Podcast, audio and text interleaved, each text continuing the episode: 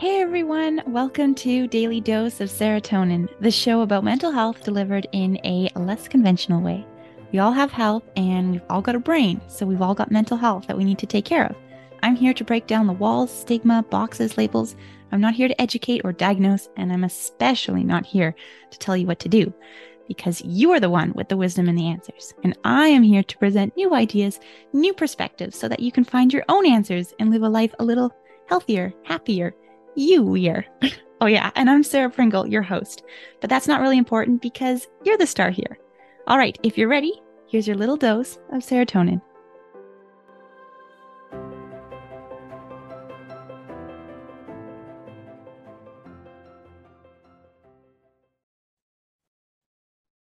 Hello and welcome back to Daily Dose of Sarahtonin. This is episode 26. I'm really excited. Thank you all for still being here, and thank you for listening in right now. I hope that you are well. I hope that you're healthy and strong, and I hope that if you are struggling right now, that you reach out and that you know how much I love you, and that I'm sending you so much love. So today's episode is going to be on the ebbs and flow and leaning into the difficult times and understanding that we can make difficult things positive. And I also want to bring in a theory I made up called the broccoli chocolate cake theory. Maybe it's not considered a theory, but a concept, more like a concept. So let's cycle back to the ebb and flow part. We hear it a lot, things ebb and flow. To ebb is to decrease, decline in growth, and then to flow is when things get back into motion. And life isn't a series of upward climb. As we all know, it doesn't just, it's not harder and it gets easier and easier and then it's just better and then it's just free sailing. It goes well and then we drop and we think, oh my gosh, I'm back where I started and I thought I got somewhere, and then we do well again, and then we crash, and we do well again, and we crash. And same thing, like things die and things are born and life is born and people are born and people die. And it's sad. And we've learned to label things as good and bad. But what if we looked at this and thought, well, I couldn't enjoy the flow and the life and the beauty and the vibrancy if I didn't have the ebbs, if life was all just perfect, or what we think would be a perfect world right now, it wouldn't be, because we get bored or it would become normal. And that would be a new baseline, a new standard, and we'd have nothing to compare it to. And the only reason things are good and bad in our mind is because we have a comparison, good and bad. When does something become good? And when does it become bad? Where's the gray area? When does it start? When does it stop? When you think about all of this, we realize that it's all concept, it's all perception, and leaning into when it's tough to know that this is a growth time. This is something to lean in and heal and feel and see, what does my body need? I'm working with an incredible coach right now. Shout out to Gloria McLean. She was on the show a few weeks back. Gloria is honestly super, super incredible.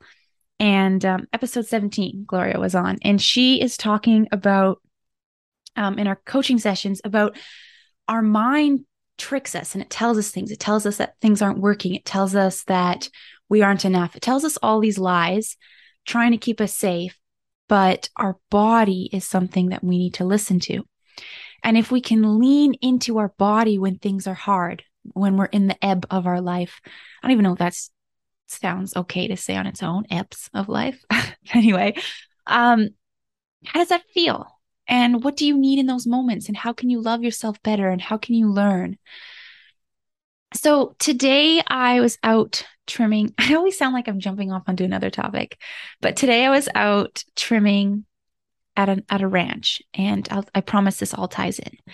And earlier, like 2 weeks ago, I was trimming a horse who could hardly walk. She had a whole chunk of her foot was missing and she wasn't doing well at all. We had to give her some medication to keep her comfortable.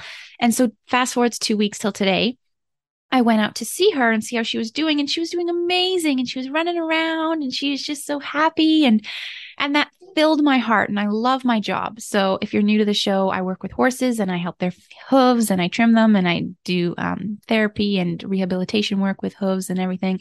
So I'm a farrier and so it was so great seeing this horse doing so well. But 2 days ago, I got a call from one of my clients and his horse is 31 and hasn't been doing well. And then, 31 for a horse is very old. And he had to just be put down because he got attacked by some dogs and hurt his leg. And it was a mess. And it was so sad. And I was so devastated because I've been trimming him for a few years now and I get an attachment. And despite all the amazing things and the horses I've helped, I focus on that one thing, that death of this one horse.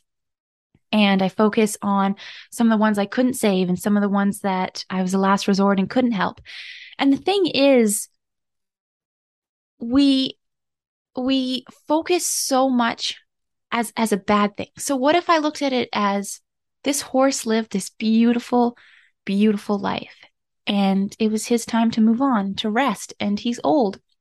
And now I can focus on now the flow, this beautiful horse that is still young and she healed from her hoof injury. So when I was walking back from the pasture today, just thinking about the horse, her name's Marilyn, by the way. And the other one who passed away is named Tribe. And I was thinking about Marilyn and I was like, it's such a beautiful thing. And I can allow myself joy despite the pain I had for Tribe. And sometimes we don't allow ourselves the joy because we think that when things are sad, we need to stay in the sad. But life changes. It ebbs and it flows. And from one minute to the next, things are changing. And if we stay stuck, there's always someone hurting and something hurting.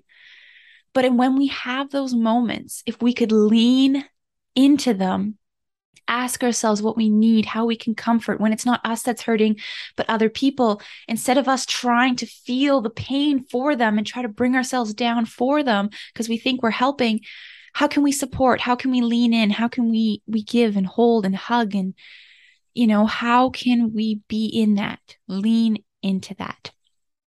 And it's something that's really hard to grasp because I really get caught up when things are bad and I get in a spiral and I go downhill and everything falls apart and I just feel like I can't take life anymore. And the thing is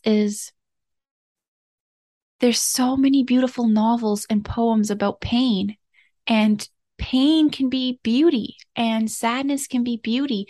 And when we label things as, again, good and bad, it takes away things. It boxes it and it gives us fear and it traps us and our freedom is gone. And this is where I want to bring in the broccoli and chocolate cake thing. When I was a kid, I always wondered, what if, when you couldn't have dessert if you didn't eat dinner? I don't know if that was like you growing up, but I remember my parents would be like, okay, well, if you don't finish this dinner, then, you can't have dessert. Because otherwise kids would just eat chocolate cake their whole life, I think. And so I thought to myself, what if chocolate cake was our meal? And what if broccoli was the dessert? Now, I know that our physiologically, if that's the right context here, we love cake. Our brains are wired to like sugar and be addicted to sugar over broccoli. But setting all of that, the scientific facts aside, what if chocolate cake was the bad food, the food we had to get through, and broccoli was the reward. Broccoli was the thing we weren't allowed to have. Now, maybe you love broccoli and you hate chocolate cake, but I hope that you can understand the concept I'm trying to say is it's all these labels. So what if you looked at your life and didn't see things as good and bad, but you could still see that things are positive, they're working for you, that there's an epiphany to the pain because it's connected to something so much deeper than you could ever imagine, and that you were connected to something so much greater than you can ever imagine, and that you're loved so much more than you could ever imagine. So look at your life and see where the broccoli and the chocolate cakes are and see if you could switch them up and see, what if this was the reward? What if my life was different and this was a good thing? What if just being able to sleep in a bed was the positive? And I know I talk about gratitude a lot, but it's so, so, so important for a healthy mind and a healthy soul, and to be able to drink the water we're supposed to do, and to drink and to exercise and to do all the things that keep us going and keeping us well, is that gratitude, knowing that we can and we get to, and it's all a gift. And knowing that the hard times are there for us, and it's so, so hard. But if you are going through something right now, I'm hugging you and I love you so much. And, you know, I'm so sorry that things are tough and things are hard, but there's so, so much beauty in it. And I feel like a hypocrite, honestly. I'll be honest with you when I say this, because, you know, just last week I said to my friend, everything's horrible, we're falling apart, I can't do this. But then I had Glow, who reached out and said, Sarah, this is what's making you stronger. This is why you love those sunny days, is because of the cloudy or smoky days. And it's so, so true. Why do we love laying in bed in the at night after a hard day of work, versus when we just, you know, if you spend a day at the beach, the bed doesn't feel as good. The hot chocolate doesn't taste as good unless it's cold, or we worked hard, or that cold drink on a hot day. All those things is comparison and contrast. And so we need the ebb, we need the flow, we need the broccoli, and we need the chocolate cake. Okay? I love you so much.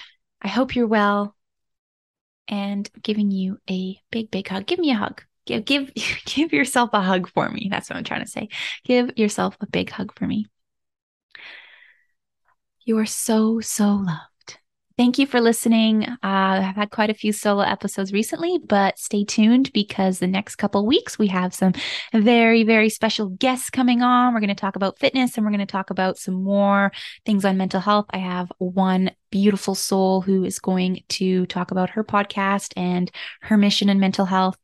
And I have a very special longtime friend who is done Ironman multiple times and marathons and so many triathlons. And he is going to come and talk about fitness and health and all of that. So I'm super excited. Stay tuned for those. And I love you so, so, so much.